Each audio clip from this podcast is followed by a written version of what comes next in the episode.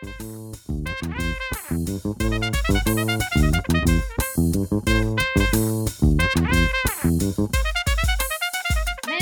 Shadow Podcast'ın bu bölümünde Enes'le birlikte Çilingir Sofrası'nın yönetmeni ve senaristi Ali Kemal Güven'i ağırlayacağız. Öncelikle hoş geldiniz. Hoş bulduk, teşekkür ederim beni davet ettiğiniz için. O zaman filmden kısaca bahsederek giriş yapayım diye düşünüyorum. Uzun süredir görüşmeyen iki lise arkadaşı Emircan ve Yusuf Efe yıllar sonra bir meyhane gecesinde Çilingir Sofrası'nda buluşurlar ve eski defterler açılır şeklinde özetleyebiliriz aslında filmi. Filmin başrollerini Ahmet Rıfat Şungar ve Barış Gönenen paylaşıyor. Çilingir Sofrası geçtiğimiz yıl İstanbul Film Festivali'nde premierini yapmıştı. Jüri özel ödülü ve en iyi erkek oyuncu ödüllerini de beraberinde getirmişti. Biz Enes'le Ayvalık Film Festivali esnasında filmi izleyebildik. Gösterim süreci ve festivaller nasıl geçti, geçiyor sizin için? Öncelikle bunu sorarak başlamak istedik. Valla festival süreci ne yalan söyleyeyim iyi geçiyor. Ya umulmadık bir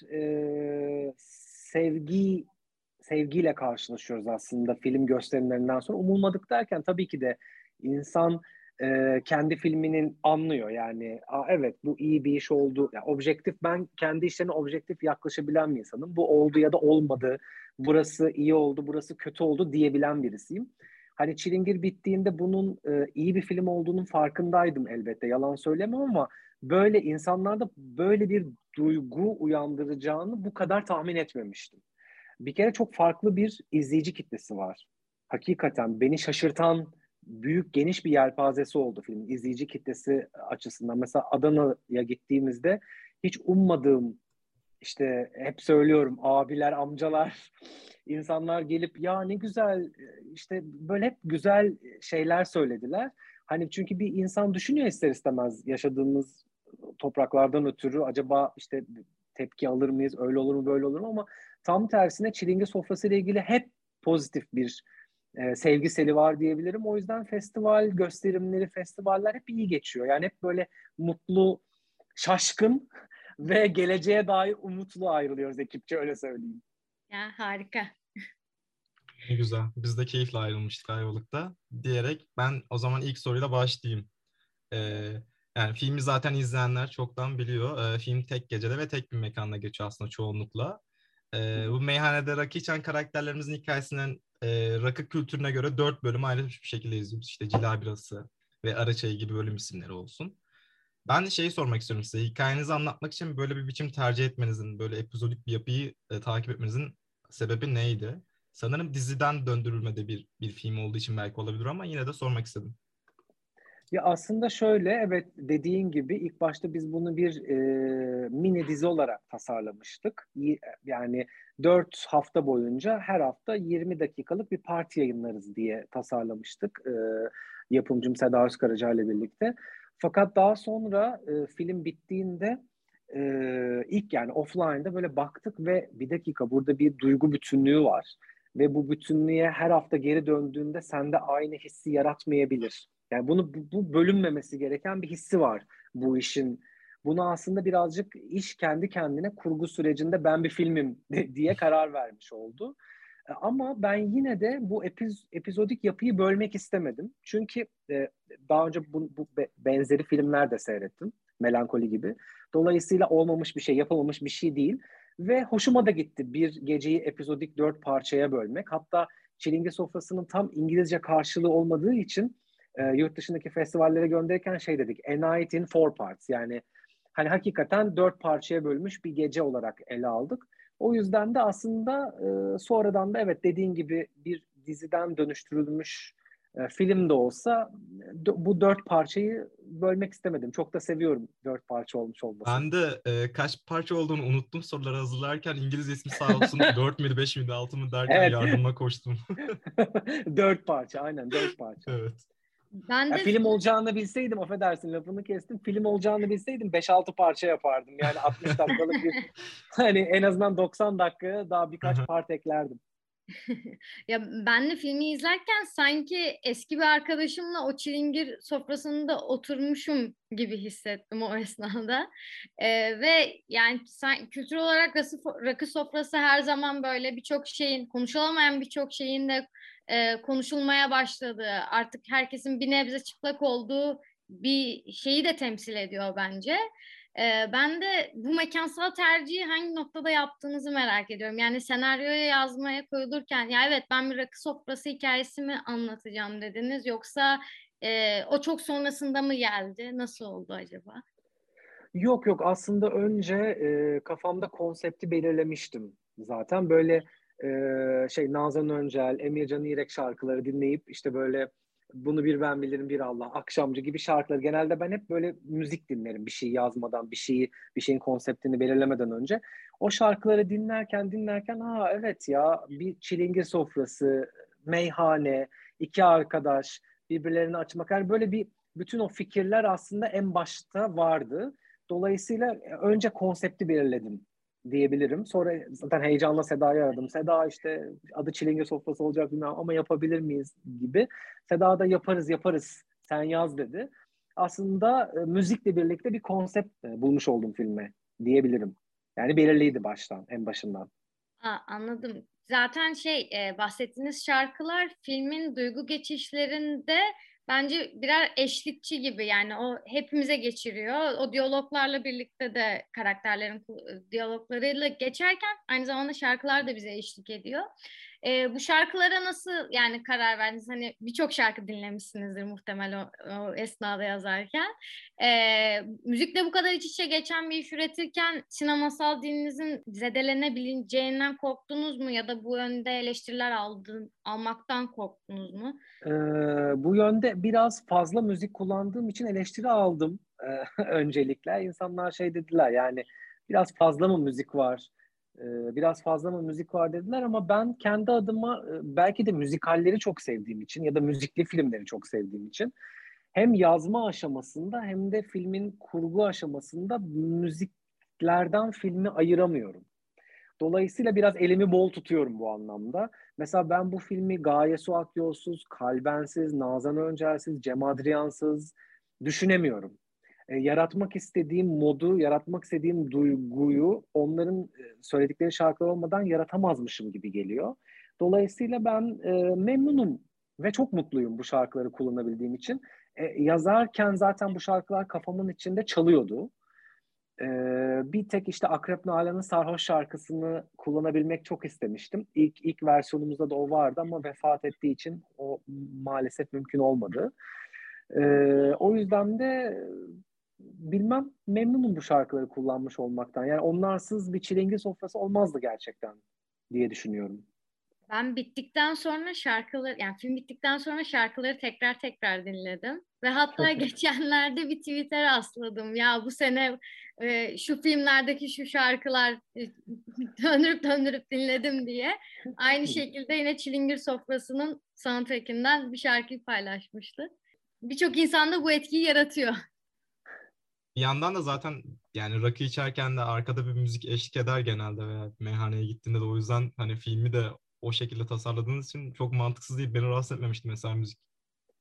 Ya evet, ben de aynı fikirdeyim. Çünkü yani aynen dediğin gibi meyhaneye gittiğinde arkada sürekli çalan şarkılar var. Dolayısıyla zaten işin yapısında ve duygusunda müzik o anlamda da olmalıydı ve orada çalan şarkılar da, o yüzden de mesela filmin bir orijinal müziği yok. Hep başka müzisyenlerin, bestecilerin ve şarkıcıların şarkılarını kullandık. Çünkü mantık onu getiriyor. Meyhanede duyduğumuz şarkılar var. Dolayısıyla ben de yani bilmem, memnunum. Ben de sormak istiyorum. Türkiye sinemasında iyi diyalog yazılamıyor lafını çok duyarız. Ve biz burada aslında neredeyse yalnızca iki kişiyi izlediğimiz ve diyalog üzerinden akan bir film izliyoruz ve sanki bu lafa bir cevap veriyorsun gibi de hissetmiştim. Yani diyalog yazılır hem de çok güzel yazılır gibi bir şekilde ben onu aldım. tüm film boyunca onların hikayelerine, bu söz kendi hikayelerini onlardan dinliyoruz aslında. Yani dinamik, gerçekçi ve doğal bir diyalog akışı var. Yani onların yıllar sonra bir araya gelme anındaki gerginlikten gece ilerledikçe bu tonun değişip daha rahat iletişim kurabilmelerine de etap etap ilerliyoruz. Hem de 60 dakikada paldır küldür olmadan. Peki yani bu diyalogları yazmak nasıl bir süreçti? Hani çekim esnasında gerçekçiliği ve doğallığı sağlamak adına senaryona müdahale ettin mi? Yoksa hani motomol mu ilerlediniz? Aynı şekilde senaryo çok sadık mı ilerlediniz? Nasıl oldu? Şöyle, Çilingir Sofrası senaryosu noktası virgülüne birebir senaryo sadık kalındı. Yani şu anda hatta Barış bir Q&A'de söylemişti. Senaryo filmin yanına koysak yani virgüle kadar birebir yazılmış senaryo çektik diyebilirim. Ama şöyle, öncelikle çok teşekkür ederim diyalogları iyi ve gerçekçi bulduğunuz için. Çünkü bu işte diyaloglar iyi olmasaydı işlemezdi. Kesinlikle film işlemezdi. Ya, hatta bazı Q&A'lerde şöyle sorular geliyor. Yani doğaçlama yaptınız mı? Çünkü doğaçlama gibi yani öyle hissettirmesi gerekiyordu diyalogların gerçekçi olması için. O anlamda çok memnunum ama ben şöyle sette hiçbir zaman kendi yazdığım senaryolara kutsal yaklaşmayan bir yönetmenim. Eğer o sırada biz mesela sahneyi prova ederken ya da çekerken orada birçok şeyi değiştirmek benim için son derece olağan bir durum olmalı da, eğer böyle bir şey getiriyorsa. Fakat bu işte senaryo ve yani oyuncular da senaryoyu öyle güzel sahiplendiler, sırtlandılar ve kabullendiler ki sanki gerçekten onlar kendi cümlelerini, kendi diyaloglarını söylüyorlarmış gibi aslında bir yere varabildik. Dolayısıyla hiçbir şey değiştirmeden çektik ama şurayı da şöyle yapalım, burayı da böyle yapalım deselerdi hayır demezdim kesinlikle. Öyle birisi değilim. Aslında şöyle, ben ne istediğimi çok iyi biliyordum ve böyle bir sınır çizdim. Genelde de öyle çalışıyorum zaten oyuncularla. Aslında çok özgürler.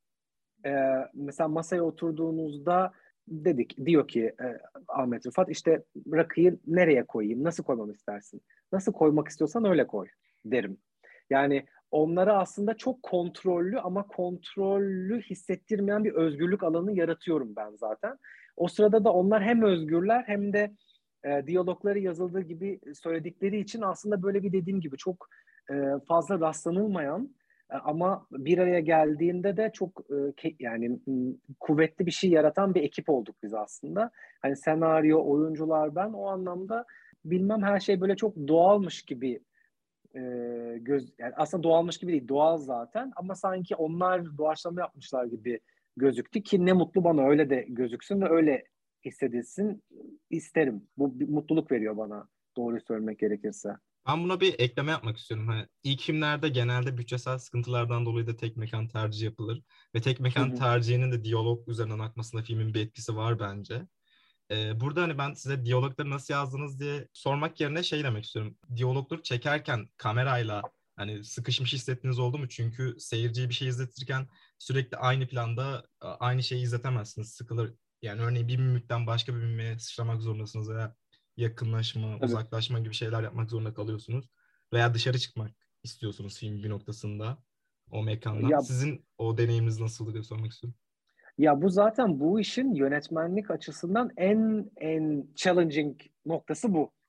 Hatta bazı işte mesela sponsorluk görüşmeleri yapmıştık. Hiç unutmuyorum. İşte bazı insanlar şey diyordu. Yani iki kişi bir masada konuşuyor. Yani şimdi bunun senaryoyu birisine verdiğiniz zaman şimdi nasıl hayata geçirileceği ve nasıl çekileceği çok önemli. Ben o anlamda kare kare zaten filmi tasarladım. Masa başında çektim diyebilirim. Hatta görüntü yönetmenimle birlikte konuşurken de yani biz de onlarla birlikte o masada olmalıyız hissini yaratmalıyızı çok fazla üzerine kafa patlattık ve böyle bir tasarı yaptık. Bunların hepsi yani önceden tasarlanması gereken şeyler. Dediğim gibi bütçesel anlamda da 5 gecemiz var. Çektik. Yani bir gecemiz daha yok. Hatta 5 gece bile değil, 5 saat. Çünkü hesaplar geliyor. Pandeminin son haftasında biz bunu çektik. Hesap geliyor. Hesap toplanıyor. bizim işte ışık setup'ı kuruluyor, o oluyor, bu oluyor derken bize kalıyor kala 4 saat, 5 saat.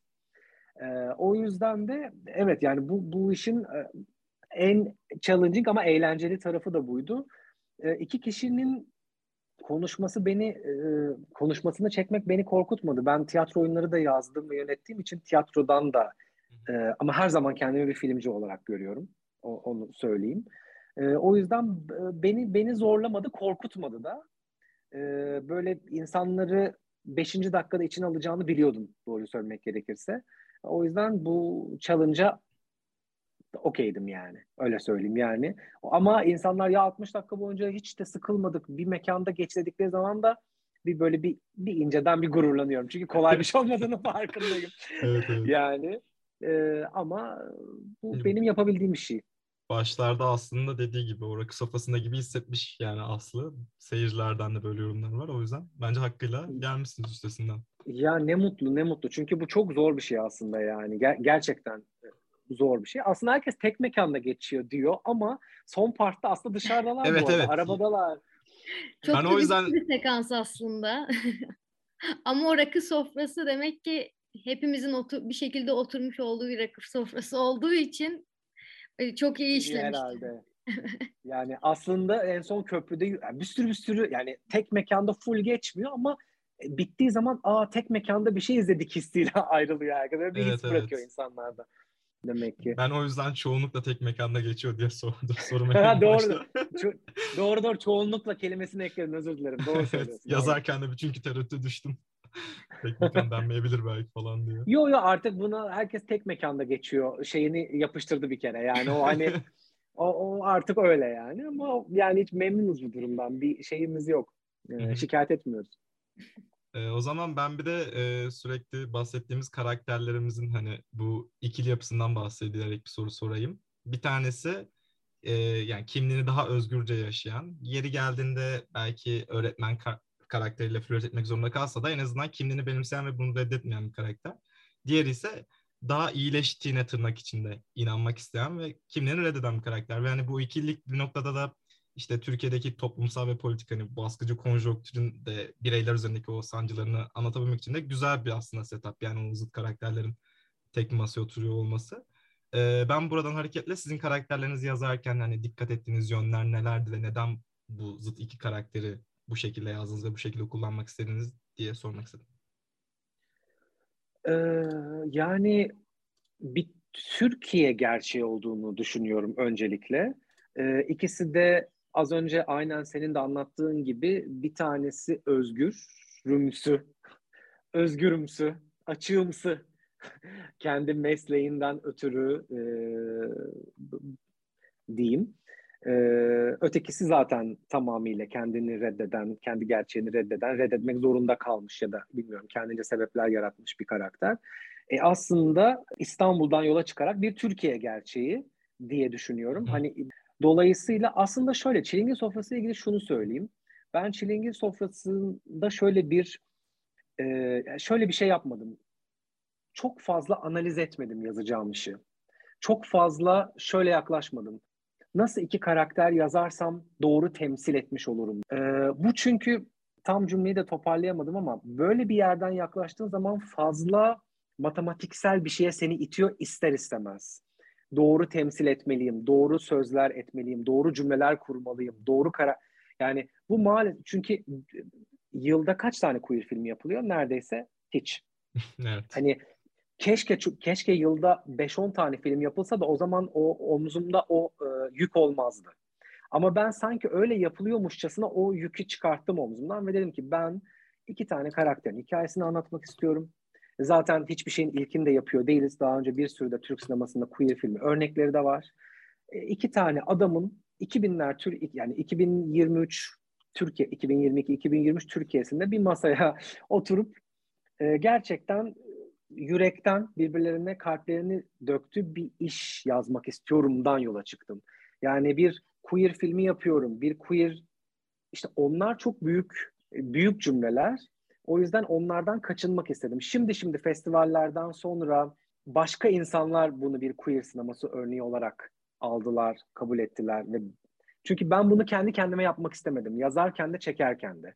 O bana bir sorumluluk yükleyecekti ve oralarda eyvah hataya düşüyor muyum? İşte Yusuf Efe'nin karakteri şöyle derse böyle anlaşılır mı? Mesela ikisi de sorunlu ailelerden geliyorlar değil mi? Yani ikisi de ailelerinden şikayet ediyorlar. Eyvah ikisi de ailelerinden şikayet ediyorsa ben işte queer insanlar ailelerinde sorunlu insanlardır diyor muyum gibi hiç bunlara hiç girmedim. Bunlara kendimi çekmedim. Dolayısıyla hepsinden arınarak ve hepsini masadan temizleyerek iki tane bildiğim, tanık olduğum, duyduğum, dinlediğim hikayelerden gerçekçi bir şey yaratmak istedim. Dolayısıyla bilmiyorum ne kadar o başarılı olabildim. Elimden gelen en iyisini yaptım diyebilirim bu anlamda. Ama bir Türkiye, kim dedi hatırlamıyorum, iki kişi bir masaya oturduğu zaman aslında bir memleket oturuyor diye. Hani ne mutlu bana ama ben bunu tasarlamadım. Kesinlikle. Ya bir de mesela o samimiyet, bence diyaloglardaki samimiyet, sizin temsiliyet üzerinden bir politik bir sınava yapmadığınızı anlayabiliyorum. Ama mesela orada bir cümle var, beni çok etkilemişti ve belki de yani küçük bir cümle gibi. Emircan bir noktada şey diyor ya, işte biz arkadaş falan değildik yani, artık kendine gel. Ve bu bence çok önemli bir noktaya oturuyor. Çünkü heteroseksüel bir bakıştan anlatılan tarihsel anlatılarda queer ilişkilenmelere dair hep şey denir. Aslında onlar çok yakın arkadaşlardı diye böyle tarihe not düşülür. Ve burada bu yok sayma politikasının yansıması olan bir tarih anlatısıdır. Burada Çilingir Sofrası'nda ise bir Lubunya kendi hikayesini alıp hani o tüm o kültürel, tarihsel birikimini üzerinde taşıyan toksik erkek temsiline karşı ya biz arkadaş falan değildik diyor. Yani bu bir çeşit kendi hikayesini yazmaya başlama anı. Bir milat gibi bence bütün o filmin akışında da.